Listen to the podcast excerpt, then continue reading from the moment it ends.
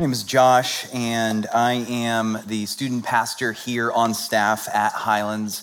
Uh, it's good to see you from time to time. I get a chance to be able to come up and, and share and just uh, talk about God's word. And so I'm glad to be able to be up here with uh, you all. A few uh, things about me I have a bunch of different convictions in my life, but one conviction that I hold uh, extremely dear to me uh, is that there is a correct way to load the dishwasher. Okay? Uh, there is a method on loading the dishwasher that is right, and there is one that is wrong. Um, and if you believe that I am wrong, I will prove to you that I am right, okay? There is, um, and I believe that there are people around here that you kind of maybe find yourself on one side of the aisle or the other, that, that you know you're right and, um, and you'll hold to it, right? Uh, but you know your method is the best way to be able to, to make the most efficient dishwasher and uh, make sure that it runs and fits everything as, as needed. Um, we, I have all of these different types of methods in my life, all these different things that kind of fill my life to make uh, my life better in general, right? Uh, maybe there's vacation stuff that I have that I know that like if I structure my vacations in such a way and spend my time doing this in this way and um, go here at this time and do this um, then, then I know I'll have a great vacation. Uh, maybe when hanging out with other people, you know, like, okay, if I if I do this method of um, hanging out at this spot and watching this thing, and then going here and having dessert here, it's going to be a great night. I had a uh, pastor friend who actually had an Excel spreadsheet of a method that he would lay out that would allow him to essentially see if he uh, would want to go on vacation or not with his family. Um, so he would factor in the costs. Uh, he would factor in the, the general fun factor, how long it was going to take to get there, the amount of time that they spent at that specific place. And then he would use that method to be able to understand and know if he's going to enjoy his vacation and whether or not it was worthwhile. Now, Disney World never made the list, okay? Um, standing in line for hours on end in the hot sun doesn't sound like a fun thing. And so he just, he just nixed it off his list until later on when his kids were older. Um, but we have these kind of methods in our life that, that we maybe intrinsically have within us that create order. They help us feel better. They rid us of anxiety. Like maybe when you get super anxious, uh, you kind of just know, like, I'm gonna go to my phone. I'm gonna make myself busy. Maybe when you're lonely, you know who to call up, you know what to watch. Maybe when you're feeling down and depressed, you watch uh, the Great British Baking Show um, or something that's light and fluffy and fun. Like you know what to go to and what to do. And companies, businesses know this as well. Uh, our culture, by and large, knows this as well. And um, if you were to, to go and just Google, um, how do I make myself feel better? One of the biggest things that's gonna pop up uh, in our culture, in our world, they're gonna tell you that, that meditating could be a big way to make yourself feel better. And I'm not in any way condoning uh, meditating, but it's just interesting. Uh, it, it pops up as one of the steps to help you feel better. In fact, the biggest app, if you just go to your app store and you type in uh, meditation or, I don't know, finding joy, whatever, um, one of the biggest apps to do so uh, has 70 million users. And, and they, they promise, they promise this. They say uh, they're gonna help you uh, find joy, make every day happier, and the best of all, find better sleep, right? So who wouldn't want that, right? Apparently, apparently all of us would want that. And all of this could be yours for $12.99 a month right? Um, who, who, what doesn't sound uh, more relaxing than paying for a meditative episode, right? Um, but we know, we see, we understand that, man, if I, if I do this, if I do this specific aspect, maybe it's fitness or um, relaxing, whatever it is, whatever method we do, we, we want it to cure something within us. We walk through methods, tools, resources to make us feel better. But what I find interesting, at least in my own life, this may be true for you as well, uh, that a lot of times I don't apply that to my spiritual life. And that's probably the most beneficial area to find methods to help structure my life so that I can be around and commune with the Lord more. But typically, I'll go into prayer time or I'll go into my Bible reading and um, I'll just wing it right? Like I'll just start praying to the Lord, uh, just following whatever structure I want, just kind of trying to, to remember whatever I can from any studies that I've done. And I'm just kind of going about prayer just in whatever way possible. And the good news is we don't have to do that. In fact, the Lord gives us, Jesus gives us a method to use when we want to pray.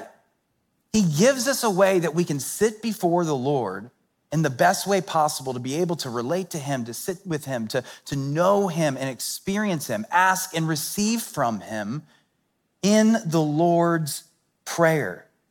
And if there was anything that we were going to structure our lives around, a method that we were going to find, surely it should be the most important thing in our life. And that is knowing and living with the Lord. So go ahead and go to Matthew chapter 6. It was just read, but Matthew chapter 6, we're going to be in verses uh, 11 through uh, 13 this morning. But we've been in this kind of two week mini series called Kingdom Come studying this ultimate method, if you will, of prayer to convene and be with the Lord. We may struggle how to pray, but Jesus is going to help us understand and know and give us a helpful outline to do so. In week one, Pastor Barry kicked off um, by introducing us to the prayer, looking at the, the first two verses of the prayer. And the way that we kind of structured it out and the way that we saw this prayer break down is in two different ways. In the first section, we see uh, the Father's kingdom and we see his character. We're essentially positioning and posturing ourselves under who the Lord is so that we may then eventually, and this is this week, ask and receive. So that we may be able to come before him. And a helpful tool that we found just to kind of walk through this and kind of illustrate it for you um, was this hexagon uh, right back here, just a beautiful hexagon. If you like shapes, there you go. Uh, but essentially, you start at the top and you make your way around this, this hexagon. You have the Father's character in verse 9, the Father's kingdom in verse 10, the Father's provision in verse 11, the Father's forgiveness in verse 12, the Father's guidance in the first part of 13, and the Father's protection in the second part. And again, we're going to focus on, we focused on the top two. I encourage you to go back and listen to Pastor Barry's sermon, but we're now going to focus on 11 through the rest of the chapter as we make our way around. A lot of times we may wonder, like, what can I ask from this holy and righteous God? Jesus is going to share with us today how we ask, what we ask, and ultimately what we will receive. So go to verse 11 in chapter 6. The first thing that we see is the Father's provision. The Father's provision. He says here, Jesus says, Give us today our daily bread. Give us today our daily bread. This is a very interesting illustration that Jesus is using when we're asking for something from the Lord. And in fact, as I was studying here, a sinful part of me kind of felt weird about this word. Like daily bread is boring, right? Like daily bread is is just like like you would you would hope and you would want something more from that. Like why did Jesus choose daily bread to be the number one thing that we're given from God? This ultimate, mighty, massive creator who has absolutely everything in the palm of his hand is giving us daily bread.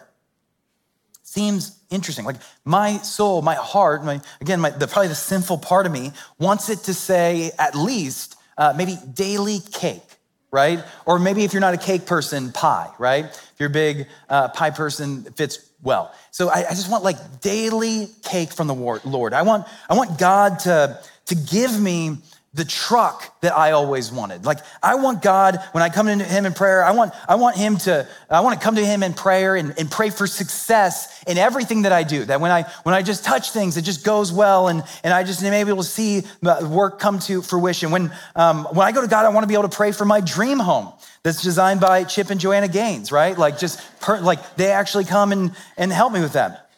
Um, I, when, I, when I pray to God, I want money to never be an issue again. I just want my bank account to look like a phone number. It's never ending, right? It's just, God is just gonna bless me like crazy. And I sinfully almost want Jesus to be like a genie who's gonna grant my wishes and just ultimately give me everything and anything that I want. I want daily cake. But bread instead of cake or anything else that you want to throw in here, insinuates the idea of something necessary, something mundane, something that we all need on a day to day basis, food that nourishes and restores. It's not flashy, it's not big, it's just something that we need. Jesus is telling us to pray for necessities, not luxuries. But I want to be really careful because he's not saying don't ask, right? It doesn't mean that we then are kind of afraid to go to the Lord with whatever our heart desires. It doesn't mean that we're going to Him and we're just saying, Lord, I only want spiritual things to fill my life, right? Those are good things. But it doesn't mean that we don't ask for very real things in our life. We know this because the verse or the chapter later in Matthew chapter 7, Jesus is going to say to his disciples following this prayer, ask. Ask and you're going to receive. Seek and you'll find. Knock and you'll open the door. And he essentially says, hey, if a father, if a father, when his child comes to him, says, hey, I want food, he's not going to give them a snake, right? That would be crazy. In the same way, he says, he says, if you then who are evil know how to give good things to your children, how much more will your, will your Father in heaven give good things to those who ask him? So we do ask, and it's okay to ask. And it's actually something that the Lord wants us to do. We should ask and pray for Him to provide for every physical and spiritual need. We need bills to be paid. We have mouths to feed. We have anxieties that we should be laying before Him to be taken, hearts that need to be at peace, families that need protection and prayer over. He wants us to ask for those things. But ultimately, what he wants, wants us to understand, and the reason why it's bread and not just everything else, is because he ultimately wants us to not be reliant on the bread itself. He doesn't want us to just pray for things. He wants us to understand and know the giver of the bread, not just the bread. Look at John 6:35. Jesus says this in uh, John 6:35. He says, "I am what? The bread of life. No one who comes to me will ever be hungry, and no one who believes in me will ever be thirsty again." Now, is he talking about literal physical life? No, he's not saying, well, if you believe in Jesus, then you're never going to be hungry again and you're never going to be thirsty again. Um, that would work out for the members meeting we're about to have because you wouldn't have to bring dinner, right? It'd be all good. He's saying that like you're fulfilled you're good. You're okay with him spiritually. In Matthew 6:32, he also says, "But seek first the kingdom of God and his righteousness, and all these things will be provided to you." Daily, we come back to Jesus. We come back to the Lord, not just to get things, but to experience the wholeness of who he is, to be able to commune with our Lord, to be with our Father. Now, also, if, if you're like me, I, even when I read the, the term daily bread, it still doesn't make me less anxious necessarily. I still don't, even if I can get and come to terms with, with the idea of bread being provided for me, um, I still struggle with that word daily. Like, I want to be secured. I want to know that not only today is my bread covered, but tomorrow, right? And maybe even for a lifetime. Like, if I'm set that when I pray with the Lord, when I convene with Him, that He also has tomorrow and next year and five years from now, then I'm cool, right? Like, I'm good. If I can make sure that, that everything's guaranteed, bills are going to be paid because the Lord lets me hit the lottery or maybe um, I can be anxious about my, I, I don't have to be anxious about my health because I know for a fact that, that God has given me a clean bill of health in prayer. He's just literally given that to me. And I know for a fact I'm gonna be okay. I would love that. I'd love to understand and know my five year plan from the Lord. That would be awesome. And God knows that we have anxieties, He knows we have fears. He understands the human condition and that we walk through this tension and feeling all the time. And that's why Jesus reassures us later in this chapter. in verse 25. And this just speaks for itself. Jesus says, Therefore, I tell you, don't worry about your life, what you will eat or what you will drink, or about your body, what you're gonna wear. Isn't life more than food and the body more than clothing? Consider the birds of the sky. They don't sow or reap or gather into barns, yet your heavenly Father feeds them. Aren't you more worth than they? Can any of you add a moment to his lifespan by worrying? And why do you worry about your clothes? Observe the wildflowers of the fields grow, how they grow. They don't labor or spin or thread. Yet I tell you, not even Solomon in all his splendor was adorned like one of these. If that's how God clothes the grass of the field, which is here today and thrown into the furnace tomorrow, won't he do so much more for you, little of faith? So don't worry saying, What will we eat? or what will we drink, or what will we wear? All necessities for us. For the Gentiles eagerly seek these things, and your heavenly Father knows that you need them. But seek first the kingdom of God and his righteousness, and all these things will be added for you. But look at verse 34. Therefore, don't worry about tomorrow, because tomorrow will worry about itself. Each day has enough trouble of its own. He asks us to pray daily, to rely upon Him, to understand and to know that He holds tomorrow, that He's not shocked or surprised by some sort of medical diagnosis that you may have received. He's not shocked or surprised by the phone call that you may have gotten that just blew up your entire life. He's not shocked or surprised the fact that you lost your job and you're not sure what you're doing. He provides for us grace for today, but also he understands tomorrow. Kevin DeYoung, a pastor and author, I'm going to quote him a bunch in this sermon. Uh, so he pretty much sponsored it um, unofficially, and he doesn't know it at all. Uh, but he says this Today's grace is for today's trials. And when tomorrow's trials come, God will have a new grace waiting for you there. Don't expect next year's bread today. Anxiety is living out the future before it gets here. Faith is trusting that when the future comes, our Father will be there to give us what we need. Don't start living out the troubles of next Tuesday because you haven't gotten to the grace that be waiting for you next Tuesday.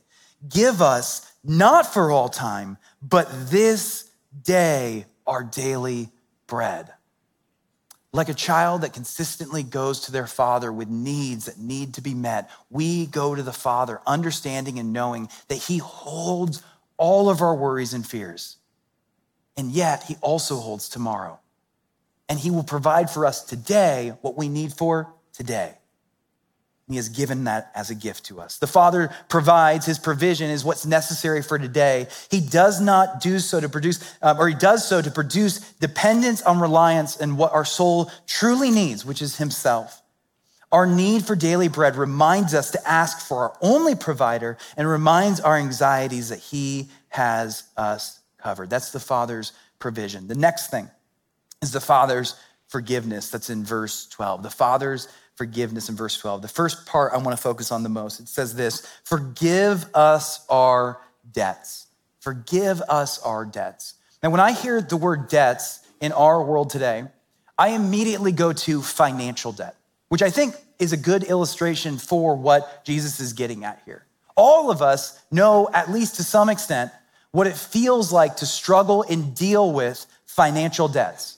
In our world, we have student loans and mortgages and medical bills and credit card debts and a second student loan. And um, it continues to go over and over and over again, more and more and more. They're big, they're weighty, they're burdensome. They feel as if it's like a weight on our back that constantly follows us and it creates this separation between us and the person that we're borrowing from. Like if you were to go to uh, lunch today and you're eating with your family and someone randomly comes up to you and says, Hey, you need to pay back your student loan right now. Cash, boom, give it to me right now. Um, or if someone came up and said, Hey, you're paying off your house, we're gonna go over to this place, and if you don't, you're going to jail. What would you do? Well, how would you feel? And you cry, laugh, laugh out of fear. Uh, you'd maybe like run, just sprint away as fast as possible. Why? Because it feels just immense. It feels unbelievably unpayable. It's just, it's not happening right now. I am receiving the punishment for it. And in the same way, that same feeling, that small feeling in comparison to the relational debt that we have with God, that same feeling is the same amount of debt that Jesus is talking about here in this text. We have an eternal relational debt with the Lord.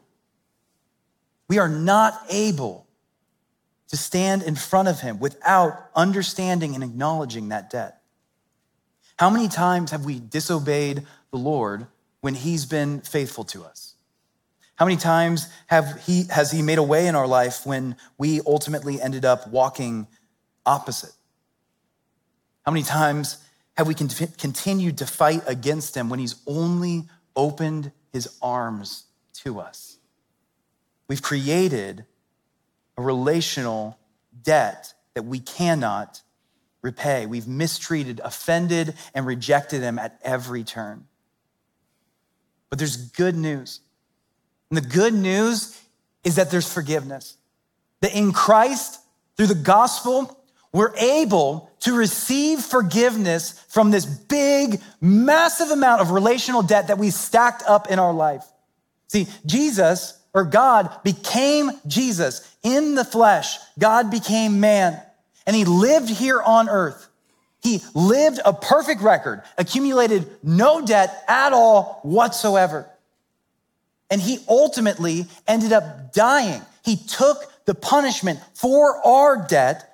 He took it on despite his de- debtless record, and he ended up coming back to life with a perfect record that can now be given to you and I.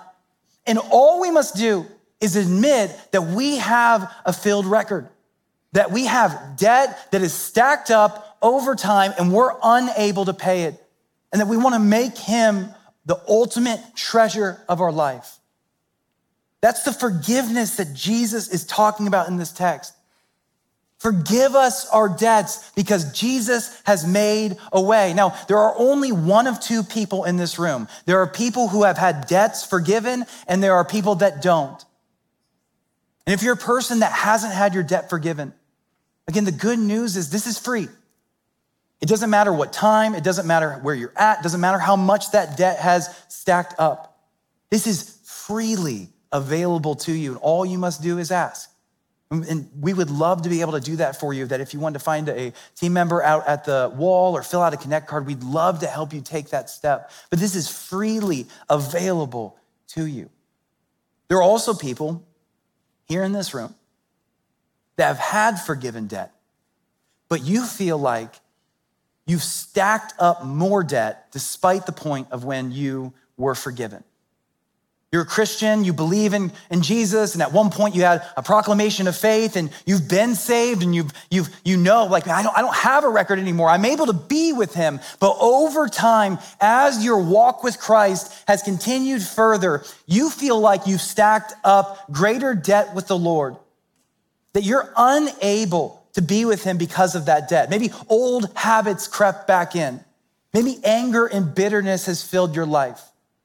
The lack of self control that, that you hope was under control has now sprung back up, and you have issues of lust and whatever else uh, self control issues that pop up in your life. And you feel like that you can't convene with the Lord because of that debt. The good news is you can. The gospel is just as good for you as it is for the worst of sinners with the most debt. And when you enter into prayer, you may feel like you're going to be condemned. Maybe you can't even be before the Lord.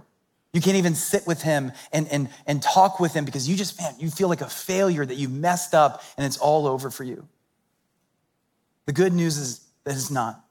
And Kevin DeYoung says this better than I, I could ever put it. He says, Jesus wants us to relate to God, not just as a judge, someone that's going to condemn us, but as a father you wouldn't go back to the judge to admit another mistake, but you would go to your father to say you're sorry. If I sin as a Christian, I should not fear condemnation, for there is no condemnation for those who are in Christ Jesus. but I have disrupted the father child relationship I enjoy with God. That's why I should ask for forgiveness, not to be justified or to have my debt forgiven again, not to be justified all over again, but because I have made a mess of the most important relationship in my life. The prayer, forgive us our debts, is not the cry of a frightened litigant, but of a loving child. Forgiveness is available to the worst of sinners and the most seasoned of saints. This is why we pray it no matter who we are or what we believe. So then, if you'll notice, right after this statement, there's also another one.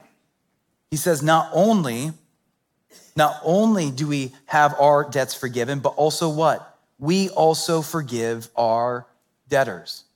Now, again, honestly, I would love to focus on the first part and then move away from the second, right? I would love to, I love being forgiven. For me to have to go show that forgiveness, that's a step that seems too far, right? Why would Jesus include this? Why is he putting this in and, and just kind of bringing us down with the fact that now we have to go forgive our enemies? That seems terrible. Jesus is trying to uh, get us to understand that when grace and forgiveness, when our debt is fully understood and we fully understand our forgiveness, it has to be given to others. When we truly understand how crazy it was that he forgave us for what we've done, the ways we think, the, the, what we've acted like, when he's forgiven us for that, we just feel so overjoyed that we have to go share it with others. And he reiterates this in a very sharp way at the end of the Lord's Prayer. If you just look down a little bit in verse 14, he says, for, uh, for if you forgive others their offenses, your heavenly Father will forgive you as well. Then he says, but if you don't forgive others, your Father will not forgive your offenses. And then later on, um, in Matthew 18, after the disciples had asked, how many times are we supposed to forgive people? I mean, can it just be like one time? And Jesus is like, no, it's infinite. You always are forgiving people. He shares a story about uh, an un- a parable about an unforgiving servant. And the parable goes something like uh, a, a king had a bunch of people that owed him money, and he freed them from having that money owed. And then one of those people that had been freed from their debt, who had were able to go out and live their life freely, went to someone else that owned them money, and ultimately ended up going harder on them than even the king had in the first place. He ends up asking for his money to be given back. The king hears about it and gets furious. And in verse 33 of chapter 18, it says this Shouldn't you also have had mercy on your fellow servant as I had mercy on you? And because he was angry, his master handed him over to the jailers to be tortured until he could pay everything back that he owed. And it says in verse uh, 35, same kind of idea in verse 14 of 6. He says, So also my heavenly Father will do to you unless every one of you forgives his brother or sister from his heart. That's harsh. That's sharp. That's not going to be made into a veggie tale story, right? that's not something you're leading with when talking with uh, someone that's learning more about Christianity. That is really weighty. And what it can feel like, our natural application from a text like that, it can feel like, man, well, if I want to be saved, if, if I want to be able to, to be right with God, then I need to forgive everyone. I just need to go around and just say, I'm sorry, and I, I forgive you, and I love you, and I need to call up someone that wronged me back in third grade. I need to, whatever it is, like, I just need to make sure I'm restored, because surely I don't want to receive this punishment. And this is a kind of a brief caveat, but still attached. Grace alone by faith alone, according to Ephesians 2, is the only thing that saves you. Forgiveness or your ability to forgive does not save you. That's not what Jesus is saying here. Jesus is not saying the way that you end up receiving ultimate forgiveness from me is going around and forgiving everybody that has wronged you um, in some way, shape, or form. Jesus is giving us a sobering indicator that we should really look at our souls. That if we have been forgiven, we know that we are fully not understanding and trusting the gospel, when we live in bitterness, when we live in anger, when we live in this constant state of unforgiveness, we know that this isn't a reality that we're truly grasping because if we did, we would go and share love and forgiveness to other people. So the prayer is, Lord, help me. Because it doesn't mean it's not a struggle. It doesn't mean that, man, I'm saved, I love Jesus, therefore it's easy to forgive this person that's really, really wronged me. People that have stabbed me in the back, people that have gossiped about me, people that have maybe even physically hurt me. It's not easy in any way.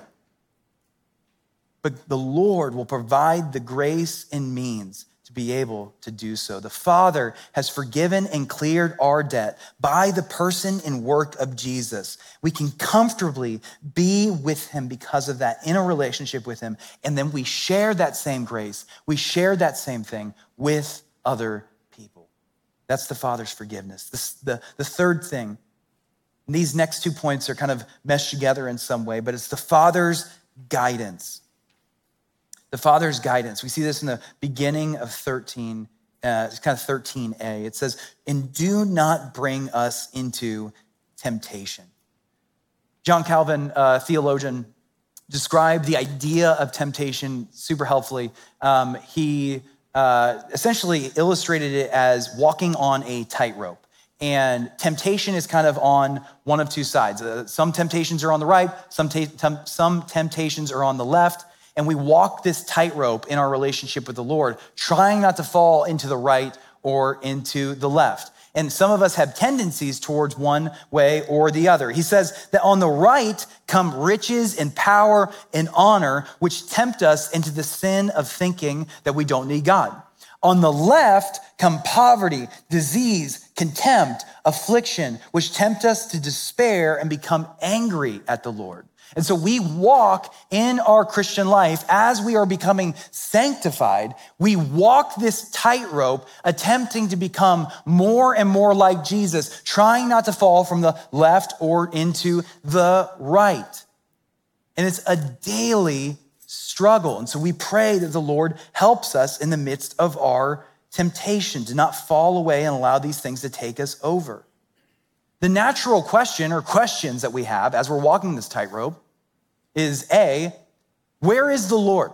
Like in the midst of me uh, of my walk, as I'm trying to resist temptation, and where where's the Lord in all of this?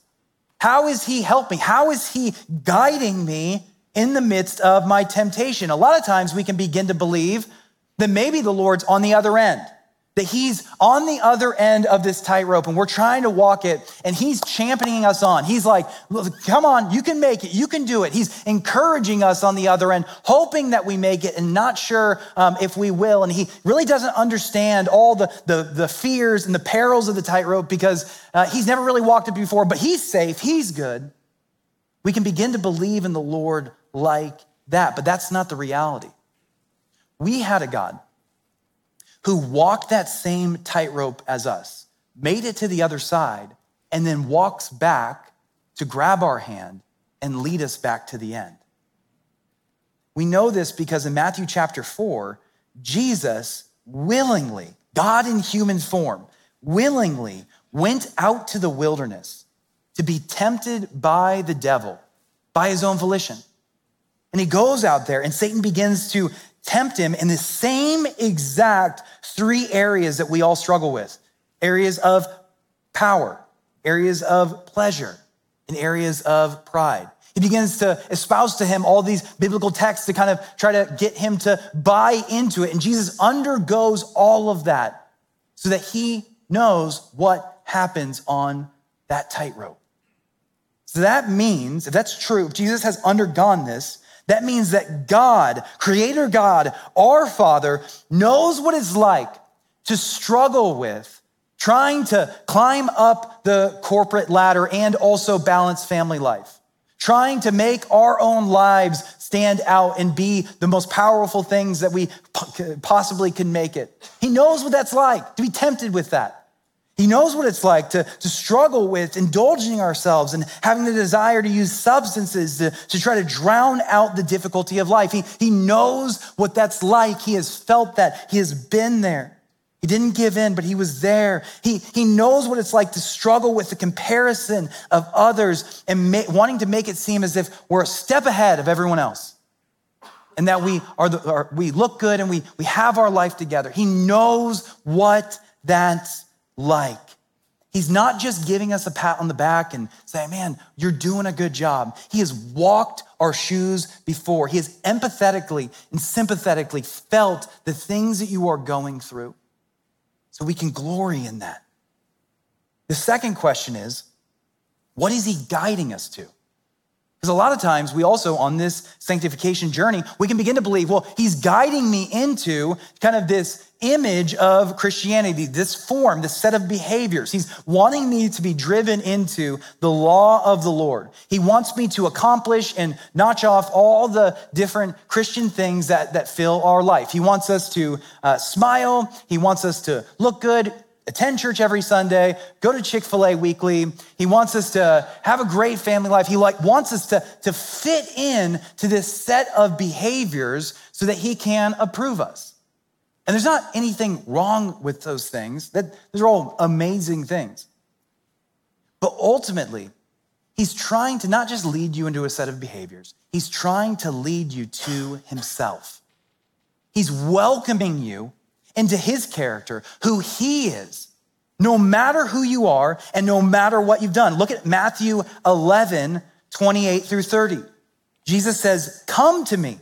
He doesn't say, Come to uh, this idea of, of yourself, come to this religious standard. He says, Come to me, all of you who are weary and burdened, and I will give you rest. Take up my yoke and learn from me because I am lowly and humble in heart, and I will find rest for your souls. For my yoke is easy and my burden is light. Jesus tells us to come to him with a burden.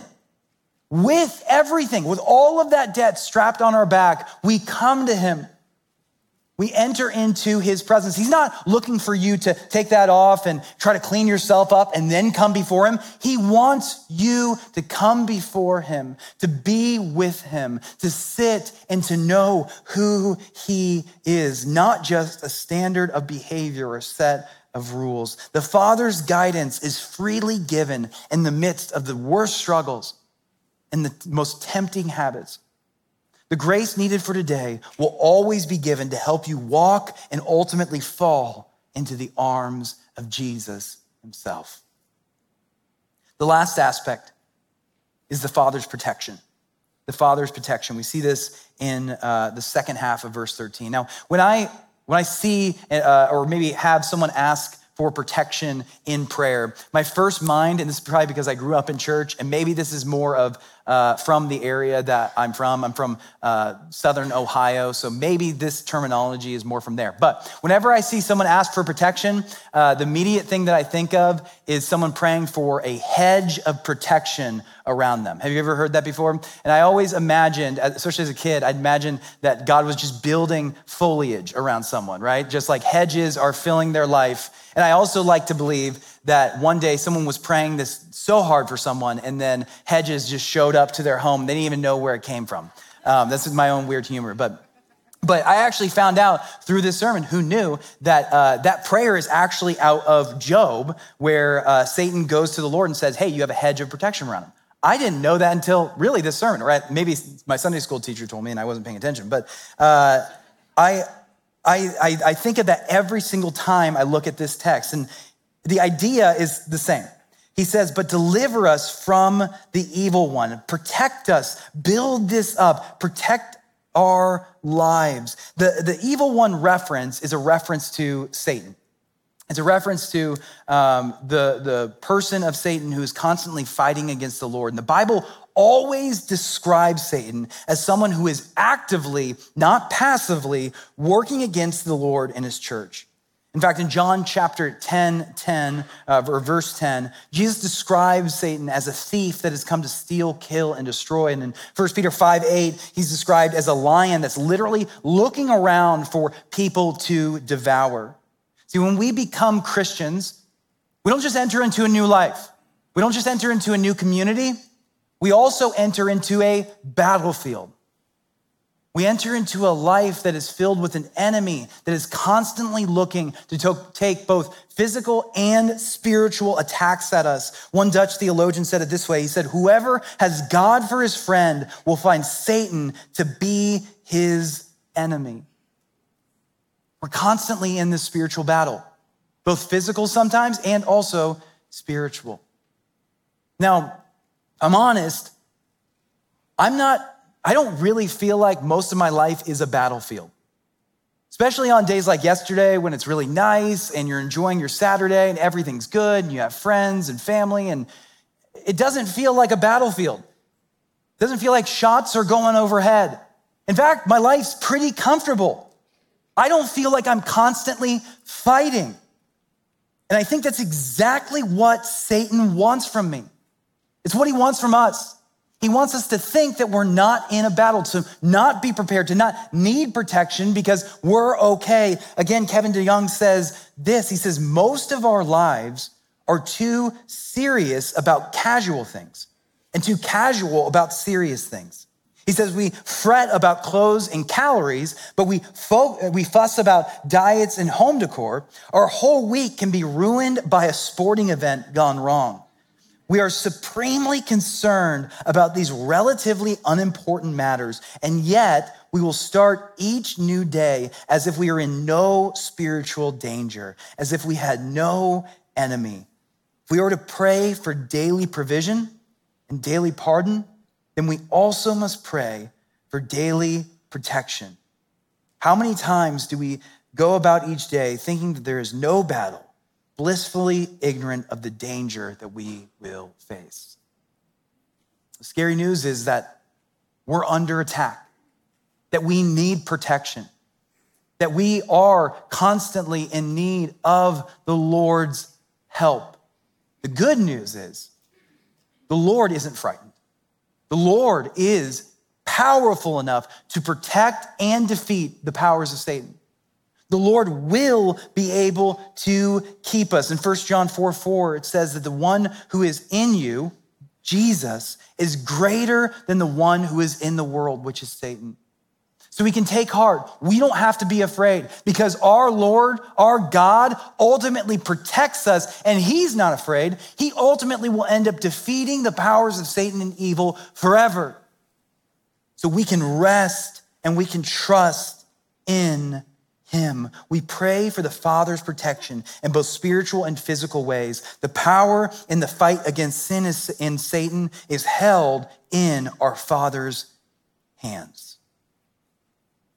The Father's character allows us to rely on and ask for his provision, his forgiveness, his guidance, his protection, and prayer. So the question is, what do we do with all this? As we wrap up, how do we apply this method? How do we apply the Lord's Prayer to our daily life? How do we take this hexagon and then move it into our life? I think there's two different ways that we can do so. So these are just my helpful tips. You can utilize this in whatever way possible. Hopefully, they're helpful. But the first one is that we uh, walk around the Lord's Prayer. So you can either do this internally or also maybe physically. So internally, maybe literally like choose, uh, start at the top, move around the Father's prayer or the, the Lord's prayer, start with the Father's character, and just write down different notes about each one. So write out the Father's character, write out that his will is done, write out what you need provided for, write out what you need forgiveness for. Literally just write it out. If you're like me, whenever I go into prayer, my mind is all over the place. So this kind of gives me an opportunity to kind of center my mind and, and just write out little characteristics, write out little things uh, on, on a piece of paper. And maybe even if you want to do this externally, maybe you can even physically walk this out. That if you set each one of these as a landmark on your daily walk, you could kind of pray and walk to one landmark. Maybe a fire hydrant is the Father's character, and then another signpost is the Father's kingdom, and so on and so forth. And you just walk it every day and you just pray. And once you make it to that one, you end that, and then you go to the next one. You can literally walk around the Lord's Prayer.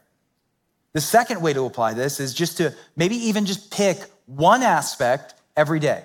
So take the Father's character, and on Mondays, you pray the Father's character.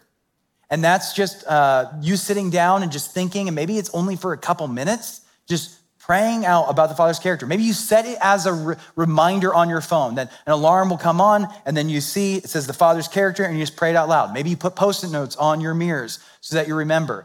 And on Monday, you do that. Tuesday, you do something different, and so on and so forth. There's six of them, so that means that you have a grace day, if you, or you can pray whatever you want on the seventh day. Um, no judgment. Uh, but you literally just pick something each day and then you pray. That's the way that we can apply the Lord's Prayer. And ultimately, um, as the band makes their way forward and we wrap into prayer, I just, I just want us to remember that God doesn't want our perfect prayer. He wants you.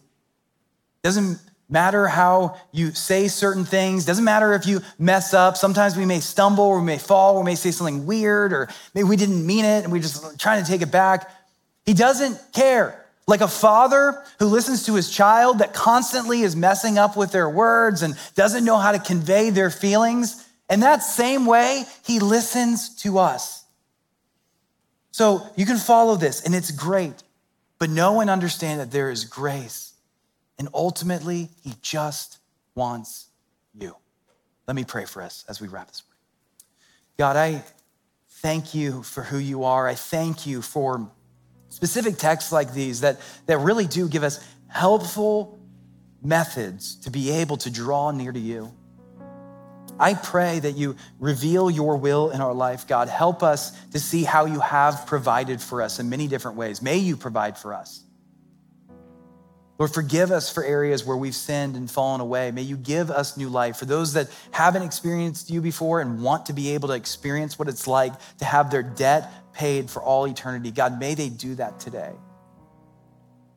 Father, I pray that you guide us to yourself. Help us to walk away from temptation. Help those that are Christians that are walking through their sanctification right now and just really struggling with following after you because of something that's popped up. God, may they see that you are guiding them to yourself and that you want to take on their burdens. God, would you protect us this week, both physically and spiritually? May you awaken us to the spiritual realities of what's going on in our life so that we may be prepared to take on whatever lies ahead. God, thank you for you. In your name we pray. Amen. Would you stand with me as we sing out these last songs?